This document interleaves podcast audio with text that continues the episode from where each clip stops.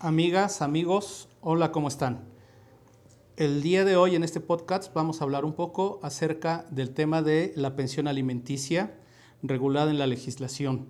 Eh, resulta que la pensión alimenticia se puede solicitar independientemente de que estén divorciados o no, porque en ocasiones sucede que las personas piensan que solamente cuando están divorciados es cuando tienen derecho a una pensión alimenticia.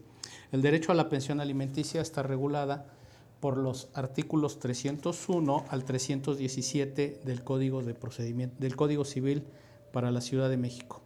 Soy su servidor, el licenciado Martín García Beltrán, director general de Buen Divorcio SC.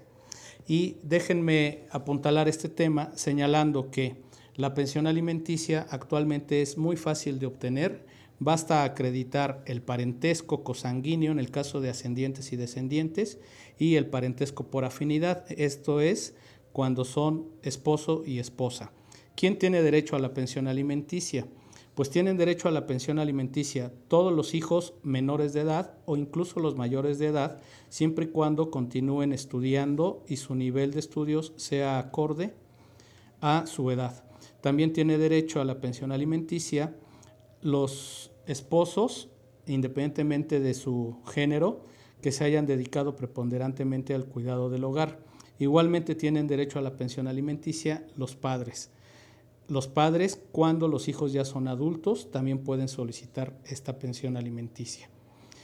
Basta solicitarla ante el juez y el juez de inmediato va a decretar una pensión alimenticia provisional, pero sí hay que proporcionar datos correctos y precisos acerca de la fuente de trabajo del obligado alimentario.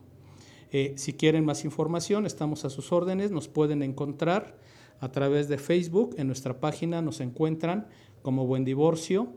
En la página de internet buendivorcio.mx. Igual en Twitter como Buen Divorcio. Estamos también en nuestras oficinas en calle Independencia número 101, despacho 46, en el centro de la Ciudad de México. Que estén bien, buenas tardes.